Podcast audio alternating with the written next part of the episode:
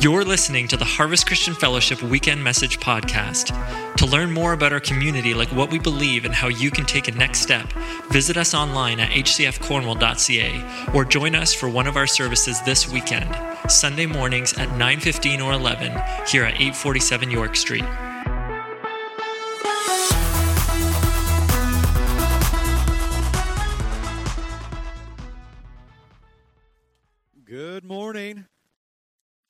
Are there people out there? Let me hear you. Good morning. There you are. Thank you so much. It's great. We, uh, as pastors, it's so fun to say, yeah, we have two packed services. People online, yeah, packed to 30% capacity, what we're allowed to have. I can't wait till we can pack, pack the seats. Wouldn't that be great?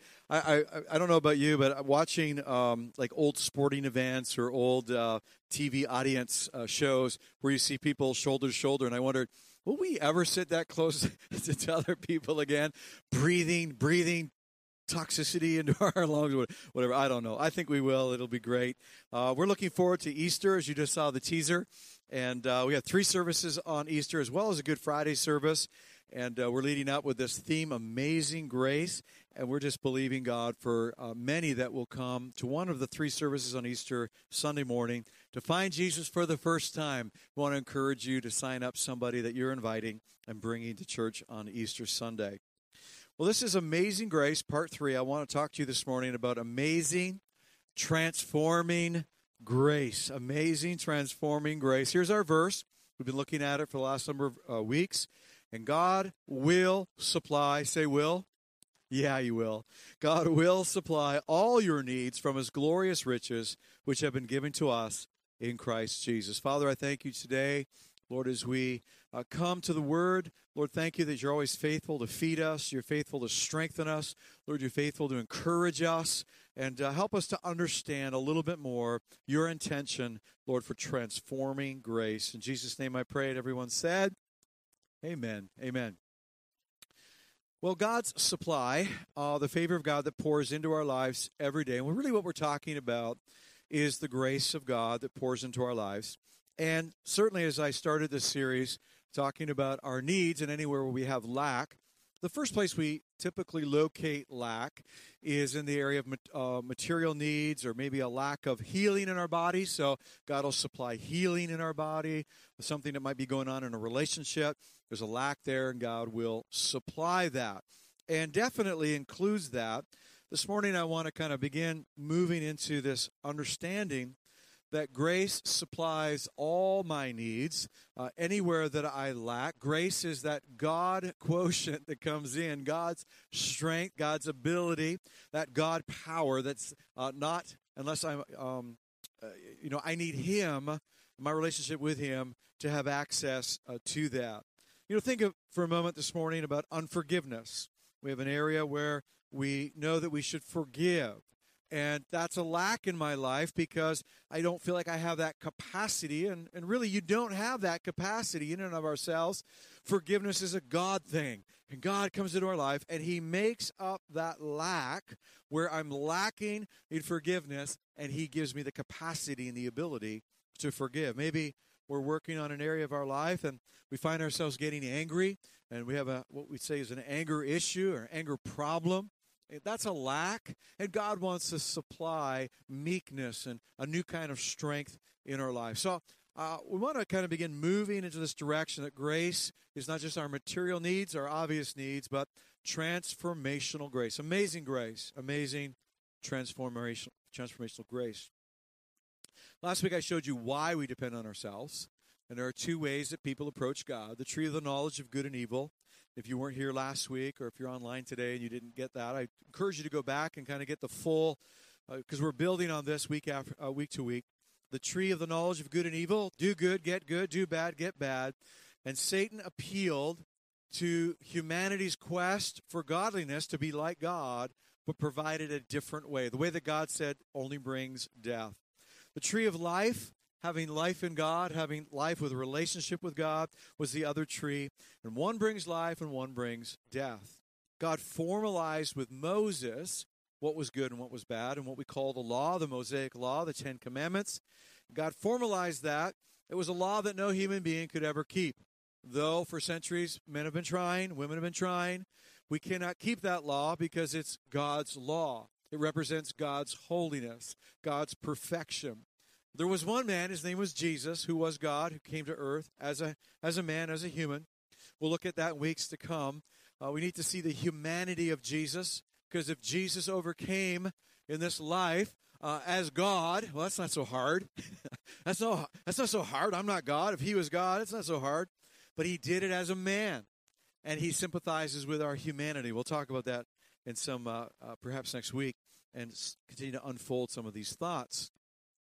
But one man, Jesus, did keep the law, and he died for us. He didn't deserve death. He died in our place. He took our sin and gave us his righteousness, which, by the way, is a good deal. Say good deal.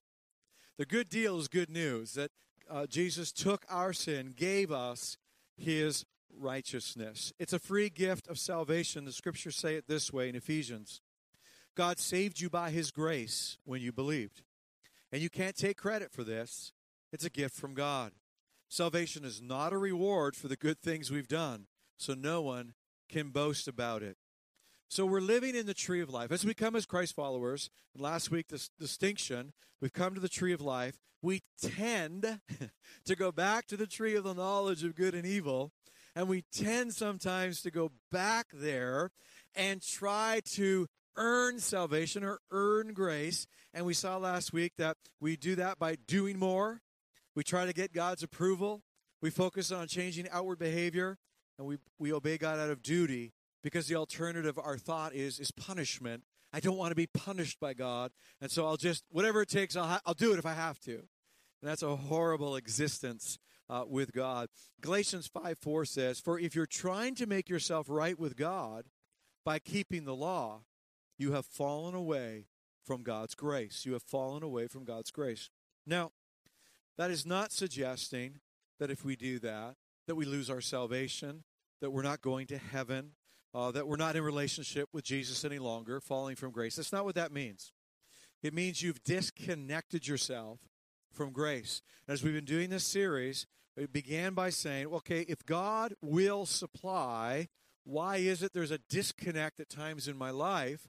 And I, I feel like I've received grace in vain. Literally, that verse is empty handed. And Paul said, Don't receive it empty handed. And we began this whole series by seeing grace is a gift. You receive it. Say receive. Say it again. We receive it. We receive it. But we want to work for it. There's this human tendency. And so we can frustrate grace, a verse that we looked at, or we can fall from grace, move ourselves out of the flow of grace, and we don't want to do those things. We want to learn to live in grace. This morning, learn to live in transformational, amazing grace. So I'm going to look at a couple of scriptures, a couple verses today from Romans chapter 6 and Romans chapter 7. It says in Romans 6:14, "For sin shall not have dominion over you. You are not under law, but you're under grace." you the law for a Christ follower uh, will not sin shall not have dominion or authority. This is actually a legal word. It's a contractually when we're born. Another verse in Galatians: Jesus was born as a man, uh, as we're born humans under the law. And we're born under the law. We're born in sin and under the law. He was born not in sin, but under the law. And so the law tells us we are sinners. The law actually has a legal hold on us because of our sin. You're not, uh, but as a Christ follower, you're not under law, but you're under grace. Now, this verse gets kicked around a lot, and I want to talk about this this morning where it's really important for us to understand transformational grace. And so people will talk about behavior, and, the, and people that, uh, and, and, we talked about Christianity. Some branches of Christianity have a branding problem, and uh, as le- legalistic people, treat the knowledge of good and evil kind of approach, and kind of really talk about, well, if you're a Christian, you shouldn't do, and they have a list. And if you've been serving God for any length of time, you should have victory over, and they list the list. And really, it's a kind of coming up to a bar, a religious bar, as we looked last week, this measurement kind of a religious measurement. I'll, I'll, I'll measure my religion against your religion, and I feel better about myself because I might be more measurable than you. And this idea of, of kind of rules and regulations. And, and rightfully so, we push that away and we say, no, we want to understand grace. And Paul was teaching this in that in, in, Romans to the Roman church. And we're not under the law, we're under grace. But that get that get that phrase gets kicked around a lot today. And a lot of times it's not a full understanding of what this verse means, which is what we're going to look at transformational grace today. What it really means is I don't want rules and regulations. I want everybody to know that I'm accepted by Jesus and I'm forgiven. I'm accepted and I'm forgiven. In fact, Paul goes on to say um, that this idea are you accepted by Jesus? Yes. Are, you, are your sins forgiven? Yes. Uh, do we just live any way we want to then? Do we just keep the loop of acceptance and forgiveness going? In other words, uh, it doesn't really matter how I live now. I'm a Christian. It doesn't matter if my life changes at all or, or I become a disciple of Jesus. It just matters that I'm accepted by Jesus and I'm forgiven. And there's no growth. Is that okay? Can I can I kind of just do that? Is that a misuse of grace? And so the legalists in Paul's day are going, but they're not changing. They're doing bad things, Paul. And, that's that's not right. And Paul answers that by saying this. Um, he goes on in the next. Uh, he goes on in the verse, and he and he says this. Well then, since God's grace has set us free from the law, does that mean we can just go on sinning? Does that mean we can just do whatever we want? And he says, Of course not. Say, Of course not. So today we kind of have this great divide, which I don't want there to be a divide at Harvest. I want us to understand this. We are a grace church when we say it that way. We're not we're not going to be legalistic. A lot of people say, uh, will ask me, uh, so are you against this, Pastor? What's your stand on that? What should the church be saying about this? And they want to know what we're against. And I say, I don't preach what we're against. I preach what we're for. We're for Jesus. We're for his transformational grace. We're for his love. We're for his acceptance. We're for his compassion and his mercy. We're for that whosoever calls on the name of the Lord shall be saved. We're for the things that God is for. And we're not going to enter into that kind of judgmental, kind of more legalistic approach. And so we, we say we understand grace and we want to preach grace. But does that mean that anything goes? Of course not. Does that mean that we don't expect people's life to change? We expect that, but we expect that it will happen by grace. And let me explain transformational grace. I'm not under law, I'm under grace. And so there are people that are proclaiming that and saying, because rightfully, as I said, pushing legalism aside, that every time I sin, I don't I don't lose my salvation. Every time I get it wrong doesn't mean that God's angry at me. But if you serve in the tree of the knowledge of good and evil, it sure will feel that way. So then in the tree of life, in a life-giving relationship with God, when I do get it wrong, does God forgive me and accept me? Yes, every single time. But you need to be clear, that's not grace. Acceptance and forgiveness are God accepting me and God forgiving me is not grace. I need to let that settle in because of you go, What do you mean that's not grace? That's a manifestation of grace. That is a manifestation that God has given me grace, and I know that He's accepted me, and I know that He has forgiven me. But that's not the totality of what grace is. And the mistake is that's grace. I'm accepted. I'm forgiven. I get to go on with my life and not feel bad. Well, God doesn't want you to feel bad, but He wants you to experience transformational grace that will change you, that will change me. And the way that change happens is by understanding what we're looking at this morning. No, I'm not under the power of the law, but the law still is in existence and I relate to it. How do I relate to it as a new covenant Christ follower? We're going to look at that in a moment. So, Ezekiel chapter 36 says this I will give you the promise, the promise of the day we live in. I will give you a new heart. I will put a new spirit in you. I'll remove the stone heart from your body and replace it with a heart that's God willed, not self willed. I'll put my spirit in you, and I will make it possible for you to do what I tell you and live by my commandments. You make that a possibility with a new heart. You'll once again live in the land I gave your ancestors. You will be my God. You will be my people, and I'll be your God. The promise of this Ezekiel passage is that we would be given a new heart. Say new heart. Bible says that we are new creations. That when I'm born again, the old has passed away, all things have become new. I've, I've literally been given a new heart, this place where I commune with the Lord. I have capacity to be spiritual, and God is God is a spirit, and my spirit and God's spirit communing in the place we call the heart. And I've been given a new heart. We're talking this morning about transformational grace and breaking the cycle of acceptance, forgiveness, acceptance, forgiveness, but never moving on. Because the law still has a voice, as we're going to see, it's inevitable that people who get frustrated with that cycle will become legalistic because at least they can measure that and see, see what they think is change, which is no change at all. Or somebody who just lives in the cycle of, hey, I'm accepted, I'm forgiven, I don't have to change, actually cheats the message of the good news of the gospel because the essence is right here in Ezekiel. I want to give you a brand new heart. I want to give you a heart that wills to will what God wants, to walk in the blessings of the of the promised land, which we realize isn't a geographical place. It's a place that I live in the blessing of God each and every day, all of the promises of God that grace does supply, and I'm not empty handed wondering, where's the grace in my life? But I actually get a hold of it and I begin to see the change happen in my life. How does that take place? Well, first of all, understanding you have a new heart. People will talk about you need to change. You're a Christian now. You need to change. No, you don't need to change, and I'll tell you why. Change is I need to become someone I believe I am not. This person that I'm apparently going to grow into. People will talk about, well, you're, you know, you're righteous positionally in the Lord. You just kind of have to grow into it. Well, that's not entirely accurate. I am righteous. I've been given the righteousness of Christ. He took my sin, gave me his righteousness, and he gave me a brand new heart. I'm not changing. I'm not becoming someone that I, I don't believe I am yet. And maybe one day I'll be that. No, listen, we're talking about a new heart. God wants to transform you. There's a big difference. Say transform.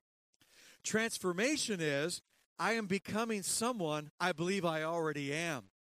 I'm becoming someone I believe I already am.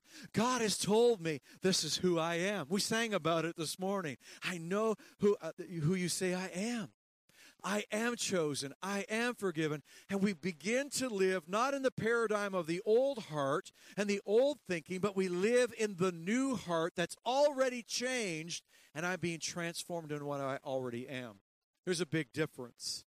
Living in grace brings that transformation. And in order to kind of complete the deal here, we need to understand our relationship then to the law. I'm, on, I'm not under the law, I'm under grace. What does that mean? I just get to do what I want? Paul said, No, of course not. Then what does it mean? Because am I still legally bound then, you know, to some code of ethics or some morality that I'm going to measure myself against? No. But what we're going to see is there is, we do relate uh, to the law. The law is still alive.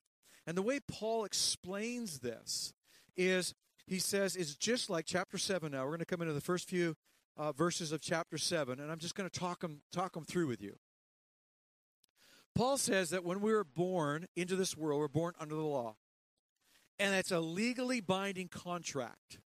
You, you, you are just subject to that universal spiritual law. That we're under a law that tells us we are sinners, we're separated from God, and there is no way, there is no way that you can uh, deal with that separation. You can go as many times as you want to the tree of the knowledge of good and evil and do good stuff. It will not close the gap. We're separated from God. Only Jesus could do that. And so we're born under the law. In the same way, he said, when two people are married, it is contractual, they are married. It is it is it is under it, it is a law, a, a, contractually binding agreement between two people that are married. He said, being married to the law is like a woman who's married to a man who tells her where all her shortcomings are. Just tells her all the time. If I could have the team come and join me on the platform. tells her all of her shortcomings. What's the matter with you? Why can't you get the house clean? I left you here all day. I go to work all day. I come home and the house is messy. Look at look at the disaster of this house. You couldn't you you had you had 8 hours today and you couldn't clean the house? I'm sorry. I'm sorry. I'll try harder tomorrow. I'm sure that I can get the house clean tomorrow. Look at the kids. The kids are just running amok. They're doing everything in the house. What's the matter with you? Hey, I worked all day. I come home at six o'clock and it's six o oh five and supper isn't ready. Why isn't supper ready? And the law is the voice that shines a light on my shortcomings, on your shortcomings. You're a liar. You're a thief. You're a cheat. You're whatever. And you're like, yes, but I don't know what to do about that. And the law is the voice that we're legally bound to, just like this wife who's married. And it's almost abusive. In fact, it is abusive because the law has no power to change it. The law just keeps telling you over and over your shortcomings, over and over how you don't make the, the, the grade, over and over. And this woman becomes berated and berated and, and it feels so little. And so, like, what am I supposed to do? I don't, I've tried so hard. I don't know what to do. She could decide to go next door and live with the man who's very nice and kind of cute and treats her really nice. And when she goes out to put the garbage out, because she's supposed to do that every week, and her husband will yell at her, she doesn't get it there on time. She doesn't get the garbage out exactly the right right way, the right time. He yells at her, "You got to make sure those cans are exactly the way they should be." But the guy next door is kind of cute, and he talks to her really nicely. So she could deal with the abusive husband by going to living next door. And Paul says you can't do that, obviously. And he's using this analogy to say the law, you, there's, there is a way to separate yourself from the law, but it's not to decide, I just don't want to live with the law anymore. I'm going next door to live with someone who's really nice. And there are people that are preaching and teaching that as a New Testament believer, the Old Testament law has nothing to do with you, which isn't entirely correct. Because what they're saying is, I'm just not going to live with the law. I'm going to silence its voice. Good luck with that, by the way. Because I don't know about you, but I hear the law and the judge of my own heart every single day. The law is alive. Say alive. alive. Jesus said, He said, Don't misunderstand why I've come. I did not come to abolish or kill the law of Moses or the writings of the prophets. No, I came to accomplish their purpose.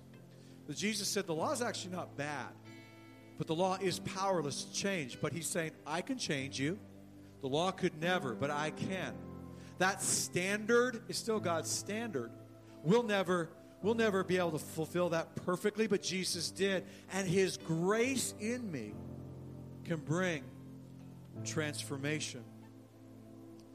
That lady in our story, in our analogy that Paul uses in, in, in Romans chapter 7, can't go next door. She can't go and kill her husband.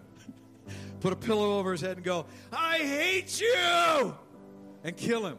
You can't kill the law. Jesus didn't come to kill the law. You can't kill the law. The, the law's not dead, but I can die. And Paul said, water baptism is that symbol that we enter into by faith, that we say, Jesus died, I died with him. My sins went into the grave with him. I came out of the, uh, you know, out of the water, water baptism. I come up out of the water in newness of life. And Paul says, just like that, you died and you were given a new heart. Say, new heart. Not an old heart that needs renovation. A new heart, a spiritual heart that you're learning how to be in relationship with Jesus. I'm talking about transformational grace today. The law's voice still speaks, but it doesn't have power over me anymore. It's not dead, it's still alive. I become a Christ follower. Let's go back to our analogy with the lady. She's now come to harvest and found out that Jesus loves her. And uh, she's so excited. She got she went to step one and you know she's in a small group and, and, and it's just so wonderful being a Christ follower. Everything's so new and fresh and awesome and feels so loved and accepted and this is amazing. And I want you to just go fall into the analogy now with me. Jesus, she does her t- time in the morning, and Jesus goes off to work. Husband goes off to work, off to work, and she's doing worship music that day and thinking about how she would just, oh, I just love Jesus so very, very much. I would, I want to cook him a great meal tonight. I just want to cook him a great meal. I'm going to have candles and, and, and I'm going to have this dinner set. And I just, oh, Jesus, I just love you so much. I can't wait. I can't wait till uh, I, I see you again. And so she begins cleaning the house and getting all those things done because she just so wants to love on him and just make this great place where they can be together. As the clock is ticking later in the afternoon, she realizes that supper's going to be tight. And she's mixing and she's, she's, she's got, you know, the supper's in the oven and she's, you know, micro, uh, not, not micromanaging, she's, she's juggling all these, all these multitasking and she's doing all these things, and and that's getting. She's looking. She's getting stressed out. Oh my gosh! Oh my gosh! Oh my gosh! I'm trying so hard. Oh my goodness! I don't know if I can make it. I don't know if I'm going to be able to make this. And and and, uh, and, and, she's scurrying now, you know, mixing here, oven there, wiping her brow, looking at herself in the mirror. I look like a disaster. Oh my goodness! This is not the way I thought it was going to be. Oh my goodness! He's going to be home any minute. He's going to be home any minute. She can hear his car come up. Oh oh! And she's nervous. And, and she turns quickly, knocks one of the bowls off the counter. It hits the ground. It smashes on the heart, on the ceramic floors.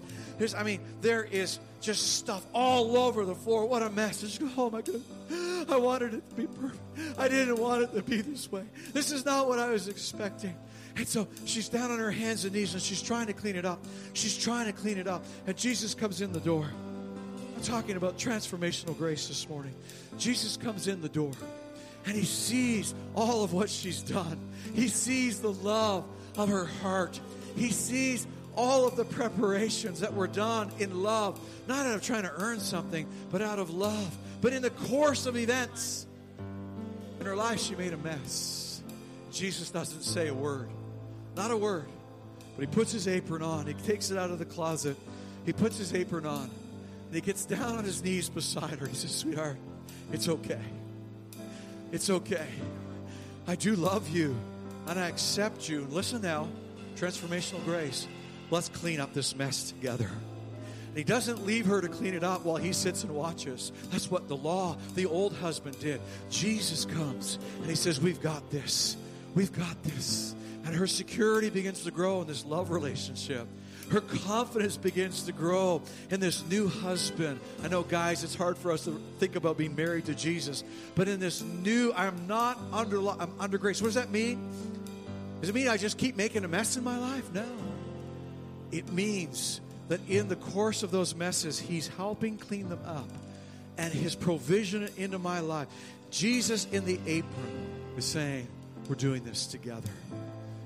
That, beloved ones, is transformational grace. Does the law still speak? It does, but I'm not under its power. I'm not married to that anymore.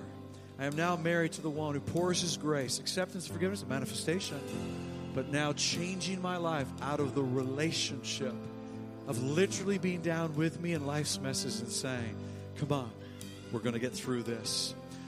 I would like to ask this morning if there's anyone either online or in the room, you would realize, like most of us would realize, and most of us in this room already have realized, that my life was a mess and I can't quite clean it up. No matter how hard I've tried to clean it up, it doesn't clean up. And I want to tell you this morning there's one, his name is Jesus, who died on a cross to accept you and love you and come into your life in a way to give you a brand new heart and a new way to live. A brand new way to live out of a new relationship with him. Yes, to forgive you. Yes, to accept you. And yes, to put you on a course of a transformational journey that can take the most broken of people and put them back together again transforming them in grace. If you're here today and you've never asked Jesus into your life, you've never asked Jesus to forgive you of your sins and begin this remarkable journey that I'm talking about today, I'd like to pray a prayer with you. It'd be an honor and a privilege to lead you in a prayer to invite Jesus into your heart. I'm going to count down from three. I'll just simply go three, two, and one. If that's you today, if you're online, say, include me. If you're here today and that's you, I want you to, when I count down, to raise your hand today and I'll acknowledge it. It's just your way of saying, include me in a prayer. I want to invite Jesus into my life. Ready? That's you. Three. You might be saying, this couldn't possibly be me. It's you this morning. He loves you so very much. Two and one. If that's you, would you just raise your hand this morning? Thank you. God bless you. God bless you. Anyone else this morning? Anyone online? Just type it in. Include me in the prayer. Let's all pray this prayer together a prayer of invitation, a prayer that changes everything, a prayer that brings the new heart and gets rid of the old one. Come on, let's pray together. Dear Jesus, thank you that you love me. I invite that love into my life right now. Exchange my heart. Give me the new heart that I heard about today a clean heart, a forgiven heart, a heart that will be in relationship with you. In Jesus' name, amen. Hey, if you prayed that prayer for the first time, God bless you. We believe that you have a brand new heart, that you're born again. The rest of us in the room, just before Christina prays with us for so many needs that have been uh, texted in, and uh, if we don't actually name or, or, or state the need, just know that our prayer team is doing that during the week, and, uh, and we just want to keep praying all, all week long and here on Sunday as well. But if you're in the room today and you're just reminded that God can transform you with a new heart, and you're tired of change and you want some transformation, just slip your, heart, your hand up right now and say, I want a fresh wind. I want a fresh grace of God. Can I just see your hands right now? Yeah, just wave them at me. Lord, I thank you that these are days, oh God, that we want a fresh wind of transformational grace in Jesus' name. Hey, listen, that's why the week after Easter, we're starting a new series called Churches That Heal.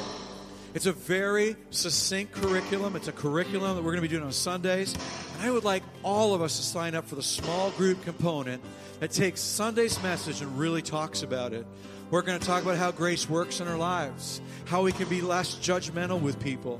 How do we deal with people that are struggling with mental health and so trapped in that? And maybe it's affected their behavior, and how they behave, and how they act. How can we, like Jesus, embrace a broken world and be a church that heals? Not just physical healing, I'm talking about emotional healing that allows people to belong to Harvest before they believe. We're going to take six weeks after Easter to do that. I want to invite you, just we're going to be a church that heals. We're going to be a church that just pours grace out. But we can't pour out what we don't have. And that's why we're doing this series leading up. So we have lots of it so we can pour it out. God bless you. Have an amazing week. What an awesome morning. You know, we have some prayer requests we're going to pray for. And you know, there's nothing more than when we're weak that the devil wants to seek out and destroy. And you know, that we have people in our very own community that are struggling with suicidal attempts and just mental health attempts. And you know, the enemy is attacking, but God is the ultimate physician, and He is stronger than the devil. So we're just putting the devil on watch this morning. Satan, you have no place, you have no space. And we're just standing this morning. We're standing with people that are grieving loss of loved ones. You know, grief is real and we just want to cover those people. Um, healing for arthritic pain and muscle tear in the ribs and trouble breathing. We're praying for people for appointments to open up for those believing in appointments. And El Razar and Atar, I see you on this morning, and we're praying because it is God's will for you to be here, not only in Cornwall, but to be here at Harvest. And we're praying for the borders to open up so they can be here. We're also praying for little baby Rory this morning, 27 weeks today. And Mama got to hold her yesterday, and she's here with us this morning. We're just praying, you know, just exponential growth for that baby. That the doctors will say, I don't know what's going on. We know what's going on. Jesus is going on. And so let's pray this morning. Father, we're praying this morning, God, for so many things, God, for mental health, God, for, for attempts at suicide, God. That's not your will. Satan, we're putting you on watch this morning. We're putting you on notice. You have no place over minds, over bodies, over thoughts. We break it off this morning and we rebuke you, Satan. You have no space. Father, we're praying for those that have lost loved ones, God, for grieving, God, that they will find their comfort in you, Jesus.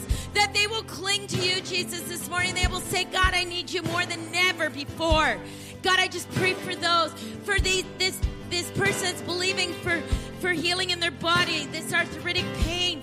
For God, I'm praying for appointments to open up for those waiting, God. That you will open the doors, God, because you are the ultimate physician, God. You can do anything. God, we're praying for Elreza Arnatar. God, I'm praying even right now that you are working on their behalf, God. It is your will for them to be here, God. It is your will, God, that they will be with us. And God, I'm praying for exponential speed. God, that you will just speed up the process so they can be here. God, even by this summer, we will see their faces. Father, we're praying for um, for baby Rory this morning, God. God, I just pray that you will just put growth into this little baby, God. That you will give grace to the family, because, God, there's nothing worse than a mama and her baby being separated. But, God, this morning, all things are possible with you. God, you are the mighty physician. You are the mighty healer. You are the mighty, you, uh, you can make anything happen. And, God, we're praying this morning, Father, that you will just breathe and breathe and breathe your breath into this baby.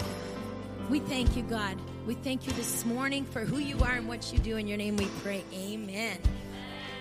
We are a believing church. We are a trusting church. We we are a praying church and we want to stand and believe with you. If you're believing for anything, it can be in your body, it can be in your finances, it can be in your marriage. We want to stand with you. So make sure you leave an email, a text, or a voicemail request at the church, and we'll stand with you. Um, register. Remember, you have to register for in person for our for our in person services here in the auditorium. So if you could go to hcfcornwall.ca slash register, um, they do fill up quickly. We want to give you some save the dates, and it's exciting. You know, I love Easter because it's a sign of spring. It's a sign of new beginnings, and it's a sign of new life. And you know, that is right around the corner. So make sure you save the date. Good Friday. We're having an 11 o'clock service in house and online. So that is open for registration now. And on Easter Sunday, we are having three services. And we're going to jam pack all three of those services. And we're going to see miracles, and we're going to see people getting saved, and we're going to see people getting healed because we're going to bring our faith, right?